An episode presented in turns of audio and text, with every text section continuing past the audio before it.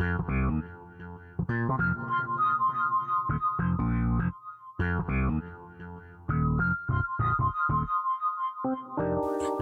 うも、こんばんは。民ガ屋の川崎光義です。両川です。源氏マルセロです。えチャルラは日本と南米で建築やランドスケープの勉強をしてきた3人がラテンアメリカの生活や文化、魅力について雑談するポッドキャストです。はい。はい、というわけで、えー本日はシャープ20回を迎えました。今日のスペイン語講座は選挙に関するスペイン語というわけで参議院選挙がねはい。あったということでちょっと一足遅れてしまったんですけれど。も一足遅れて。まあ間に合うとかないけどね。スペイン語スペイン語は使わないんでね別に。でもねちょっと覚えていただけたらと思いまして、えー政治や選挙に関するスペイン語、えー講座やっていきたいと思います、はい。えーじゃあケンジ代表としてなんか一つお願いします代表として。じゃあ、言います。ボタション。ボあタはい。私を選挙。です。投票？うん投票とか選挙っていう意味ですね。ボタション。ボタションはい。エレクション、エレクションと思いますね。エレクション、ポタション。まあ、英語に似てますよね。ボート。ボあ、ー。ボートとほぼ一緒。はい。うんうんエクアドルは大統領制ですよね。うん。そうですね。大統領制ですね。大統領は？大統領はプレジデンテです。プレジデンテ。うん。これもほとんど英語と同じ。そうですね。プレジデント。ちなみに今の大統領は右、左どっちですか？あーちょい右と言われてますね。ちょい右ということは？デレチャ。なんか多くないですか？一人で済ませようとしてます。はい。うんぽこでデレーチャってこと？ poco derecha。はい。 poco derecha ってことね。あっちも、まあ、なんですかね、こっちでこう、右とか左とか、右翼、左右っていうように、まあ、右、左っていうのがあって、 derechaが右、イスキエルダが左ですね。うん。じゃあ、ちょっと保守的な人なんですね。保守的な感じえとー、言われてます。なるほど。ですね。どうですか、はいなんかありますか？あのー政府、政府は、ガバメント、ガバメントはゴビエルの、うん。ゴビエルの、こういうのですね。まあ大体なんか一緒な、語源一緒な感じありますね。うんうんうん。うん。 prime minister も、 primer ministro。はい。 ministro が大臣、 primer ministro が総理大臣。そうですね。はい。というわけで、えーいかがだったでしょうか？本日のスペイン語講座終わりたいと思います。本当のスペイン語講座でしたね。結構、結構ちゃんとしたやつ、ちゃんとしたのかな。あれでも、あれじゃないですか、ケンジさん。エクアドルの選挙事情は日本とまたちょっと違うってさっき言ああ、ってま。したけど。はい。あっちの選挙事情、どうですか？皆さん、選挙行きましたか？来ました。行きました？行きました。はい。あエクアドルではですね、義務とされていて、行かないと罰金を食らいますね。うん。すごいね。あと、あの、選挙管理人？委員委員会？っていうんですね、委員会というか、あの、選挙で、こう、事務やってる人みたいなのいるじゃないですか。あれに呼ばれます。特に大学生とかは、あれに呼ばれる何？どういうこと？呼ばれる？あの、事務の仕事をしろと。あと票数えるやつとかやれって言われて、呼ばれるんですよ。それも行かないと罰金を受けます。それにも行かず、投票にも行かないと、ダブルで罰金受けます。えでも体調とか崩しちゃったらどうする？体調とか崩しちゃったら、まあなんかあるんでしょうね。救済策は。おそらく。ただ私も2度呼ばれましたね。えー、あ、そんな、そんなに呼ばれるんだ。いやもうちょこちょこ呼ばれます。えっと確率高いんだね。え、大統領選の開票は、一般の学生みたいな人がアルバイトでやってるってこと？そうですね。うん。まあ、まあ、呼ばれて行って、大学生、大学生っていうくくりで選んでるのかわからないですけど、暇そうな人ってこと？暇そう、暇そそう。誰が誰が、誰が呼んでくん？の誰に呼ばれんの？自分のそのマイナンバーみたいなのがあるんですけど、それを入れて、自分で調べるんですよ。うん。なんか、そういうのが出たよっていう告知ががさされるんですけど、そこで自分でそのマイナンバーを打って調べるんですね。自分がその選選挙管理人に選ばれたかどうか、うん。まあ、どこであの選挙をしなきゃいけないのかっていうのをうん。みんなで票とか数えるんですけど、あの数え間違いみたいないろいろ起こると、もう深夜まで拘束されますね。うん大変だね。罰金も、そう、罰金を払わないと、まあ、投票すると紙がもらえるんですね。でその紙がこう要所要所で必要になるんですけど、その紙がもらえなくて、だからまあ結局、その罰金をわざわざ払って、その紙をもらいに行くと。紙とまあ、投票しました用紙。なるほど、本当だ。書いてあるね。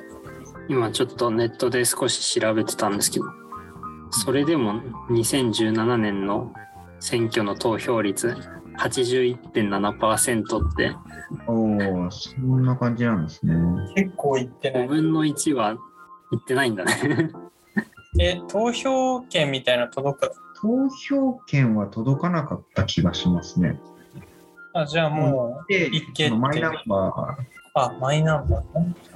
ー、うん、わざわざその、そうですね、こっちみたいに送られてくるわけではないんで、自ら行って投票すると。じゃあもう、言ってないとナンバーで、うん、こいつ来てないな、みたいなバレちゃうってことか。暴れちゃいますね。はい。というわけで、こんな感じですかね。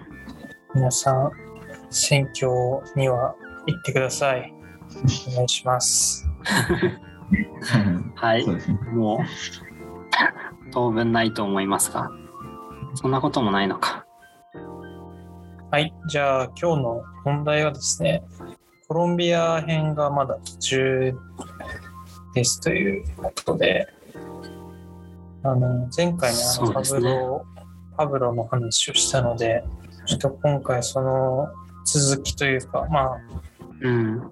パブロの最後の地でもあるメデジンに関して、洋川君の方からメデジンの街の話をね、してもらいたいなと思っています。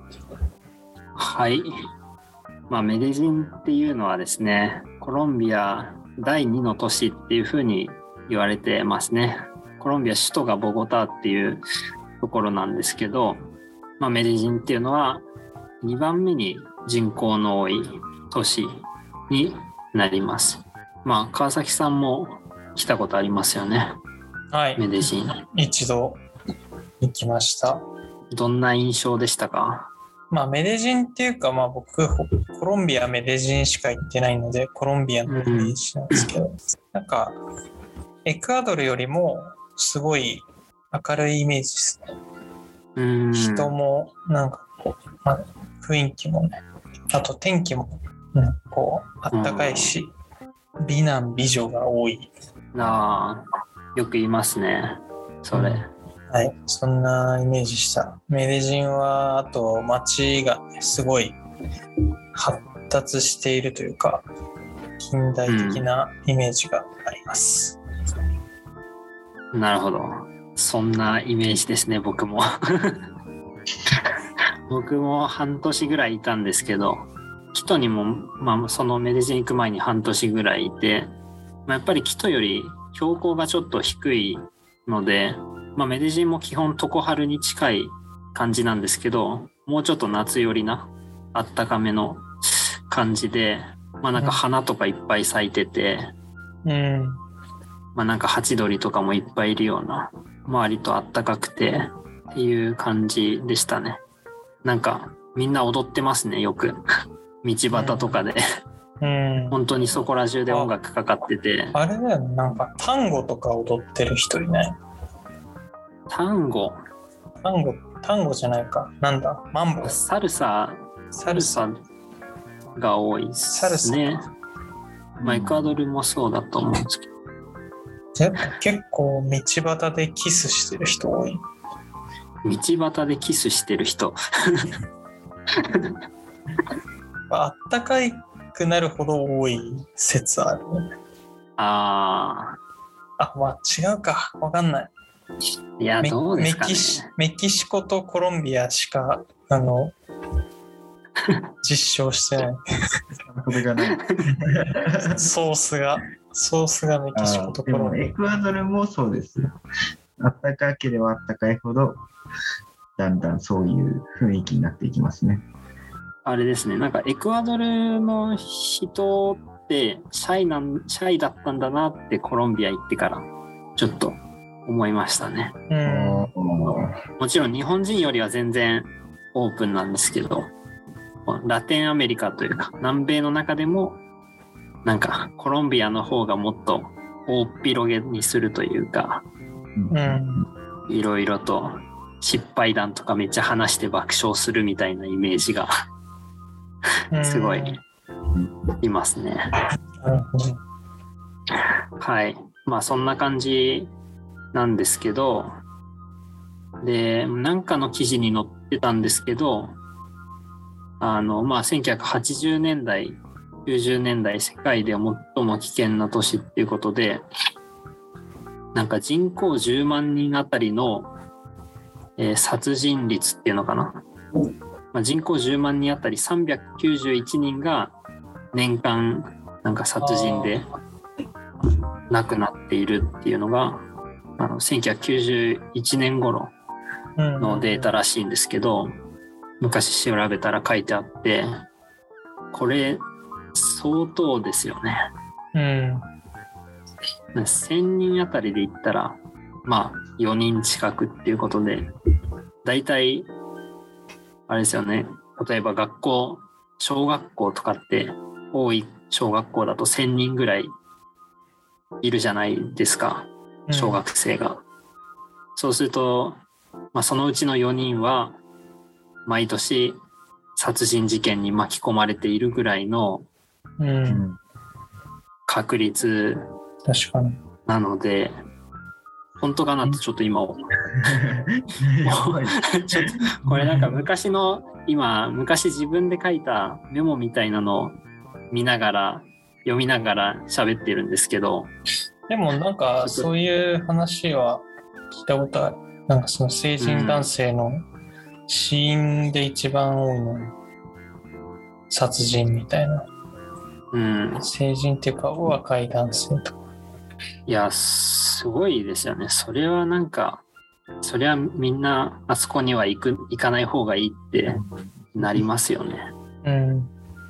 まあ、ただ、まあ、それも一昔前の話ということで、まあ、僕も実際に2019年間に、まあ、滞在してたのでで川崎さんもさっき言っていたように、まあ、かなりなんかすごいあの都市としても発展してるしそんなに危ない感じもなかったですよね。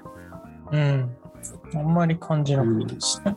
まあ、っていう感じで今はまあ普通に旅行ができるぐらいの、まあ、もちろんスリとかは気をつけた方がいいんですけどまあそのぐらいの治安にはなってます。まあ何が起きたかっていうと、まあ、そのちょうど2000年代ぐらいにまあいろいろとこう改革みたいなのが、えー行われていてあの、まあ、ソーシャルアーバニズム社会的都市計画都市改革みたいな風に呼んでるんですけど、まあ、そういうことが、えー行われました。で、まあ、僕はその時にこのメディジン市の行政が中心になってこのソーシャルアーバニズムっていうのをやられているんですけど、まあ、その時こう都市計画分野で、まあ、ディレクターを務めたアレハンドロ・エチェベリさんっていうおじさんがいるんですけど建築家の、まあ、その人のところでちょっと勉強したいなと思って、2018年にこのこのメデジンに滞在してました。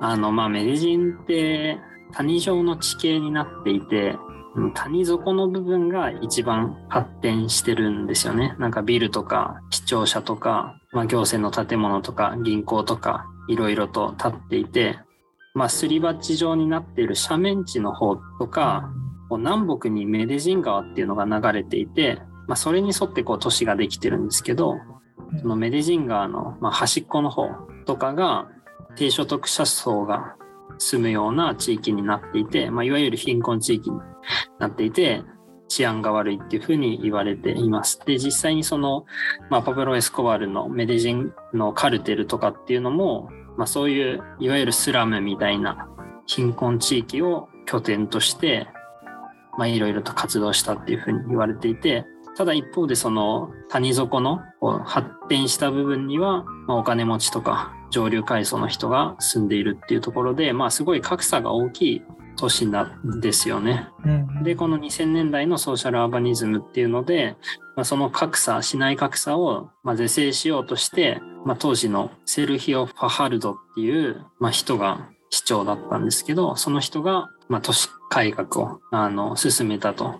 まあ、やられたこととしては本当にそのなんか普通日本で改革とかすると割とこう例えば民営化とか消費税とかかなりこうソフト面の改革が多いじゃないですか。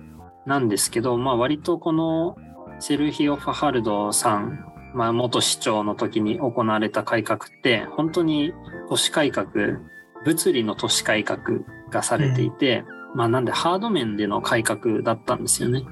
まあ、それが本当にいろいろあって例えばメデジン市内に、まあ、大きい図書館を5つも新しく新設したりだとか、まあ、それの隣に大きい広場を作ったりとか、まあ、あと学校を10個ぐらい新しく作ったりとか、まあ、既存の学校も全部リノベーションしたりとかあのそういう本当に物理的にあの都市空間を更新したりっていうことをしていました。で、まあ、建築勉強してる人だったらあの知ってるかもしれないんですけどあの建築家の内藤博さんっていう人がコロンビアのメデジンに図書館を作っていて、まあ、ベレン図書館っていう調べれば出てくると思うんですけど、まあ、この図書館も、えっと、実はこのこの都市改革の時に作られた5つの図書館のうちの、まあ、1つだったりするんですよね。で割とこうコロンビア国内だけじゃなくて、まあ、世界からこうススターアーキテクトあるいはちょっと有名な建築家とかを呼んできたりしてそれでこう図書館作ってもらったり、まあ、文化センター博物館とかミュージアムとかあのそういうのを作ってもらったりしてるっていうことですね。あとはなんかスラムをちょっと撤去してそこに住んでた住民の人たちを新しく作った、まあ、集合住宅みたいなところに住んあの住んでもらうっていうことをやっていたりするんですけど、まあ、一番有名なのがあの斜面地にケーブルカーよくスキー場とかにあるゴンドラみたいな。そう、うん。現地でメトロカブレって呼ばれてるんですけどを作ったことがなんか割と世界的にも有名かなと思いますね。でこのケーブルカーっていうのは本当その斜面地に、まあ、駅を作って斜面地と、まあ、よいわゆるその貧困層が住む斜面地とメデジンの谷底の都市の中心部を結ぶように斜面沿いに作られていて、まあ、それによって斜面地に住んでいる、まあ、貧しい人たちが都市の中心部に物理的に出てこれるようにする、まあ、それによってこう仕事を得る機会だとか、まあ、教育を得る機会っていうのをあの得られるようにするっていうことを、まあ、やっていて、まあ、それがなんか評価されたりしてあの2010何年かにはウォール・ストリート・ジャーナルの、まあ、世界で最も革新的な都市っていうのに選ばれたりもしています。なんで、まあ、大体メディジンに行く人はこのメトロカブレに乗ってるんじゃないかなと思いますね。川崎さんももちろん出ましたよね。エチェベリ先生と一緒にはい。見ました。結構混んでませんでした？どうでした？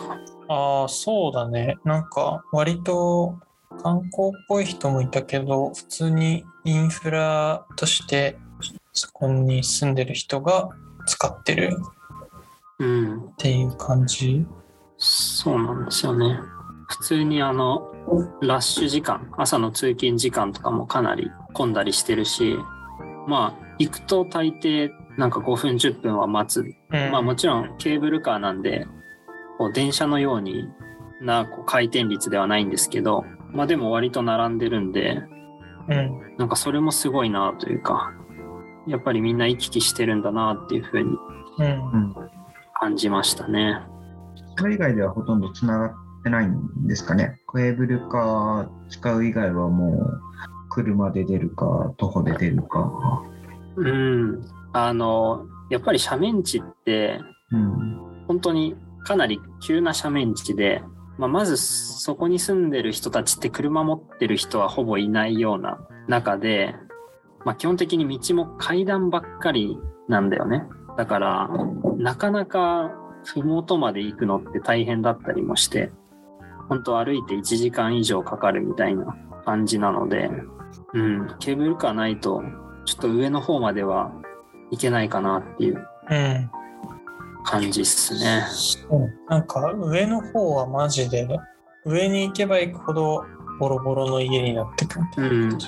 そうですね。もう、あの、道見てればわかるんですけど、あの、一番下はもう歩道付きの、舗装されたコンクリートの道路があって、だんだん上の方行くと、なんかちょっとボロボロ、古びたコンクリートで道も狭くなってって、で、さらにその上行くともう舗装すらされてない、なんか道路になっていって、もっと上行くとなんかもう草ぼうぼうみたいな、でそんな中に小屋みたいな、本当、うん板でうん板を立てかけてなんかその上にトタンで屋根作ったような小屋に人が住んでるみたいな。だもう当然電気もガスも上下水道もないしみたいな。だけどまあ住んでるっていうあのそういう感じっすね。うんだからやっぱりね土砂崩れのリスクとか、まあ、災害の危険性とかももちろんあるし、まあ、川もところどころにあるのでそういうのが氾濫するとかっていうのもあるし要は住みやすいところからどんどん都市って埋まっていくんだなっていうのを、まあ、本当感じましたね。うんでなんでこの、まあ、セルヒオ・ファハルド市長がこんだけ物理的な改革をやったのかっていうのの、まあ、理由の一つとして言われてるのが、まあ、ファハルド市長のお父さんが、まあ、コロンビア国内であのそれなりに活躍した建築家だったんですよね。であのメデジンの市庁舎とかも、まあ、他の建築家と共同でですけどあの設計したりしていて、まあ、それもあってそのファハルド元市長自身が、まあ、その自分はすごい建築の力を信じてるみたいなことを、まあ、インタビューで言ったりもしていてもちろんそれだけではないと思うんですけど、まあ、でもそういうねなんか強い、まあ、信念みたいなのもあのこのこれだけ大規模にこのハード面での改革を貫けた理由の一つなのかなとはちょっと思いますね。はい。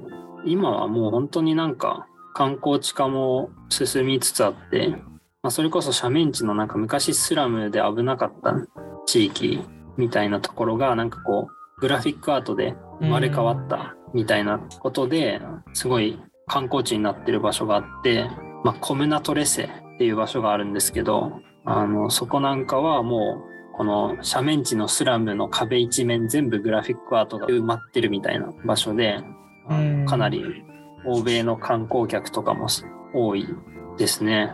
で、もうここなんかはその、ここで生まれ育った人が、まあ、こうやってグラフィックアートを学んで描いているのはもちろんあるんですけど、まあ、それ以外に、まあ、コロンビア国内だったり、あるいは世界各地から有名なグラフィックアーティストを呼んできて、あの壁に描いてもらううんみたいなこともやってて、本当にこの、まあ、地区内に、えーグラフィックアーティストの、まあ、会社みたいなのがあって、まあ、それがこうかなりうまくいってるというか、へえ。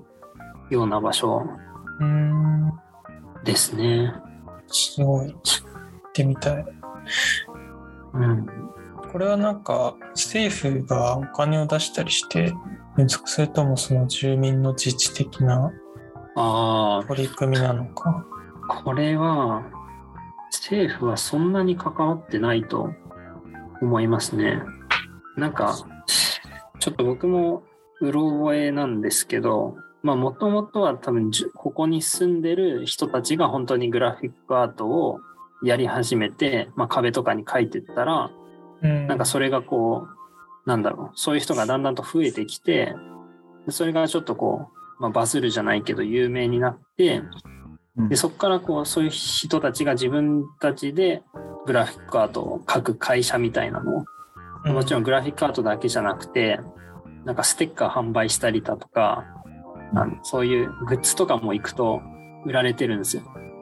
この普通の民家みたいなところで、であのそういう商売を始めたりしたらしいのであでガイドもいるんですよまあ初めて行く人なんかは割とガイドの人にお願いしてあの地区を見て回るっていうのが多分一般的な気はするんですけどそういうのでもなんていうか雇用を生んだりしていて割となんか自分たちでやってるんだみたいな。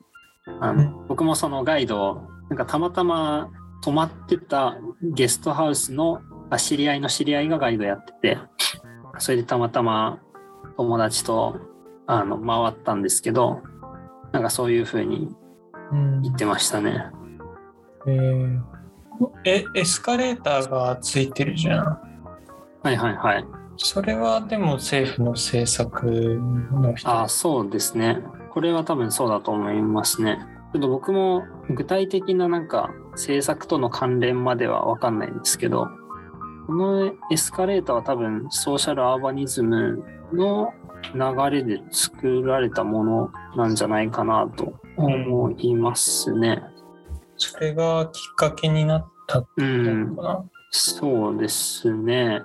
まあそういう意味では完全に住民の人たちで環境整備をやったっていうところまでは、まあ、言えないかもしれないですね。うん。ある程度はなんか政府の、うん。まあ、行政の力もありつつっていう。感じですね。でもこれを今話してて街は誰のものかを思い出しましたね。そういえばあったなっていうコロンビアにも。うん。なんか、この政府のこう物理的な介入うん。とその住民のこの場合で言うとグラフィティアートをこう作ることでうん。その街が良くなっていくんじゃないかみたいなことを始める始めたこととなんかどどういう関係だったのかみたいなそなんかそういう政府のアクションと住民のうん。こうアクションがどういうふうに交わっていったのかみたいなのがうんすごいちょっと気になるポイントだなと思って。そうですね。ちょっと次コロンビア行くときはそこら辺調べて論文にまとめます。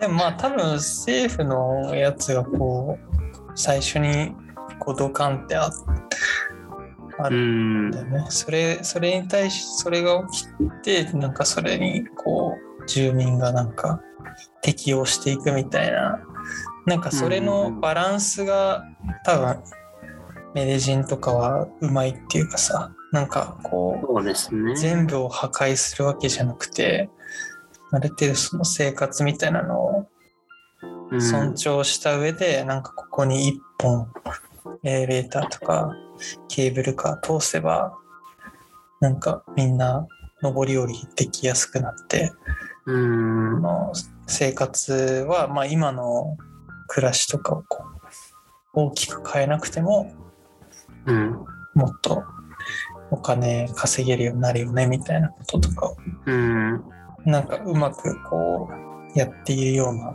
感じに見えるな。そうですね。まあ、あとなんかその、もしかしたらですけど、まあ、さっきその、この2000年代のソーシャルアバニズムって、本当に物理的なハードなまあ改革が多いとは言ったんですけど、まあ南米あるあるだと思うんですけど、割とどこの地域行ってもソーシャルワーカーって呼ばれるような人たちがいるんですよね。なんか、特にこういう貧しい地域だと。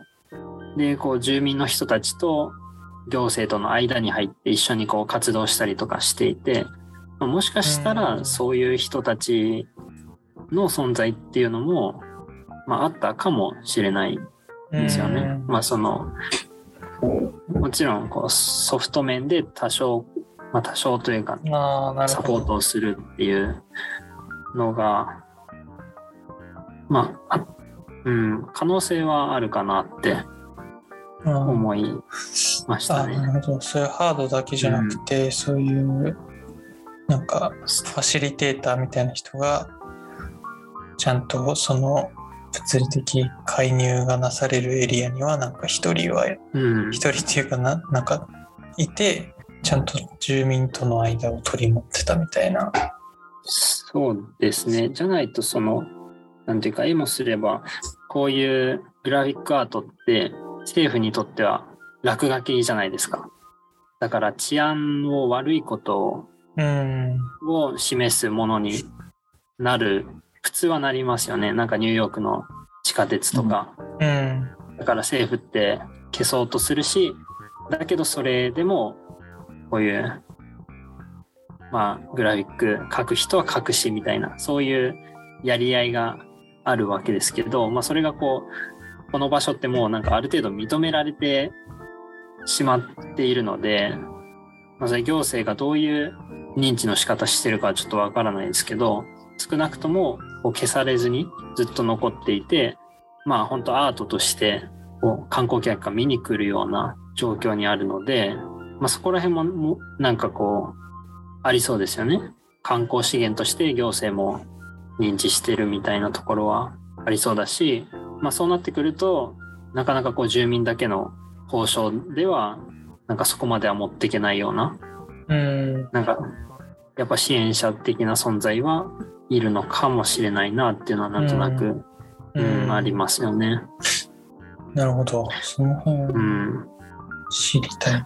まあ、ちょっと調べますね、じゃあ、いずれ。まあでも、あれじゃないですか、こういう、あの、まあ、ここはグラフィックアートですけど、なんかカラフルな街並みって、南米では割と観光地になってたりもして、人にもそういうストリートあるけどさ、とか、まあグアヤキルのさ、もともとスラムだった丘みたいなところもさ、階段ができて住民の人人たちがこうカラフルにあの家のファサードを色塗ったらなんか観光地になったみたいな、まあそうですね。ダークツーリズムみたいなさうんのとかもあるし、まあ、まうん。あそういう動きもね多少はあるかなっていう気はするよねうん。いろんな場所でまあぜひメデジンいいところなのでこれ聞いてる人も行ってみてくださいスリにだけ気をつけて。メデジンはでも実際かなりおすすめできる街だな。うん。うん。南米の中でも、なんか都市とかに興味ある人は絶対行った方がうん。いいっすよね。そうですね。なんかこう、別になんか有名な観光地があるとか、そういうわけではないんですけど、なんかでも歩いてて面白かったりするんで、まあもちろんこういうメケーブルカーとか、あのコメナトレセみたいなグラフィックアートのスラムみたいな観光地もあるんですけど、穏やかでいいところですね。そんなところですか？エクアドルというか、キトと、キトだと、あの山の方向に貧困地帯が広がることにちょっと懸念があったり、まあ、環境破壊とかいったことにもうん。つながるし、その都市が無計画にどんどんどんどん広がっていくことを、まあ、何かしら、まあ、危惧しているような部分もあるんで、うん。はい。どういうふうに捉えてるのかなっていうのはちょっと思いましたね。今こう写真を確かに。うん。どうなんだろうね。まあ、ケーブルカーを作ったから、じゃあ山の方に、あの、貧困地域、まあ、インフォーマルセトルメントが広がっていくっていうことはない気がするけどね。あと、このケーブルカーって、山の先まで実は続いてたりもして、まあ、山の先っていうのかな。あの、まあ、要はこの貧困地域のなくなるところがあるわけじゃん。で、そこから先はもう森みたいになってるんですよ。まあ、森というか林というか。で、そのちょっと先の方までケーブルカーっ続いてて、で、その終点に何があるかっていうと、自然公園みたいな。公園っていうよりかは自然地区みたいなのがあって、そこがまたね、ちょっと観光地というか、まあ、なんだろう、市内に住む人がハイキングできるような場所になってたりもするから、あんまりなんかこう、うん。ケーブルカーで交通がつながったからといって、こういうインフォーマル地区が広がっていくみたいな印象はないかな。うん。うん。なんかある程度こう、なんか完全にコントロールしようとしてるわけじゃないっていううん。感じなんじゃん。その別にインフォーマル地域が広がっていくことって別になんか防げないっていうかさ、何やったって人はなんか空いてる土地に家を建てていくからさ、なんかうん。そこはもうしょうがないと思ってる部分もなんかありそうだな。うん。うん。なんか。別にコントロールすることが目的ではないというか、そういうもっとフレームみたいなのをインフラで作って、なんかそれさえあればみんなとりあえず大丈夫で、うん。そういうものとしてのモビリティなうん。イメージがありますけど。まあそうね。だから、それまではやっぱ自分たちで家を建てて、まあ電気とかもちょっとそこら辺からちょこまかして住んでた人たちに対して、なんかその人たちをあんまり無視できなくなったんだろうね。メデジン市としても。うん。あまりにも多すぎるから。で、それよりかは、こうその人たちを例えば市内に呼び込んで、そこで仕事をしてもらって、まあ、経済を回したりとか、そういう方が、まあ、いいっていうふうに判断したんだろうね。うん。だからこう、割とこういうインフォーマル地区って、最初はもう不法占拠みたいな感じで住民の人たちが住んでいって始まるんだけど、それももう数がね、何十万とか何百万とかに。増えれば、やっぱりその人たちのその場所っていうのも整備せざるを得なくなるし、うん。なんかそういうことは、うん、まあその住んでる人がどこまで意図してるかはわかんないけど、でも、すごいなと思うのは、こう、もともと不法占拠みたいな感じで住み始めた人たちが、ある程度住んだ後に、こう何年か経ってから、いや、ここの土地に電気通してくれよとか、道舗装ししてくれよとか、上下水道整備してくれよとか、そういうことを主張し始めるんだようね。ん。それでこう行政が動かされるわけで、なんかそこら辺もこう、うん、なんかこう自分たちで動いて、なんとか行政を動かそうとするみたいな。うん。それもまたこう一つの、なんていうか、まあ自治というか、うん。なんかそういう話なんじゃないかなと。なるほど。うん。うん。思いますね。働きかけるというか、うん。政府に対して。なんか、日本も見習ってほしいな。ですね。日本の行政を。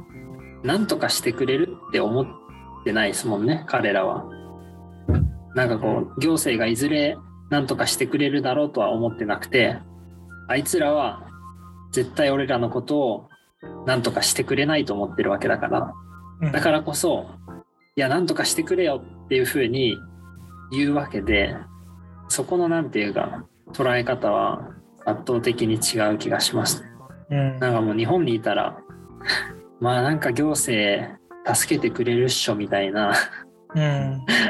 なんかもう別にそんなことすら思わないじゃないですか。うん。なんか無意識で、まあなんか国がどうにかしてくれるみたいなところがうんあると思うんですよね。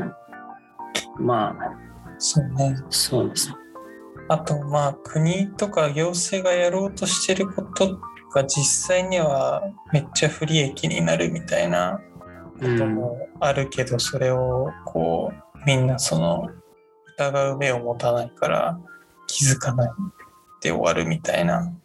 うん、あんまりこう、お互いに干渉し合わないことで、なんかだんだん闇に向かっていくみたいなさ。ああ、友倒れみたいな。なんか、なんかす日本はそういう空気を感じるけど、まあなんか、そそういう意味だと、まあ、えこういうメレ人とか、まあ不安定で、危うい社会だからこそ、うん、ね、その住民が主張もするし、行政はなんか、それに応えることもあれば、まあ答えないこともあるみたいな。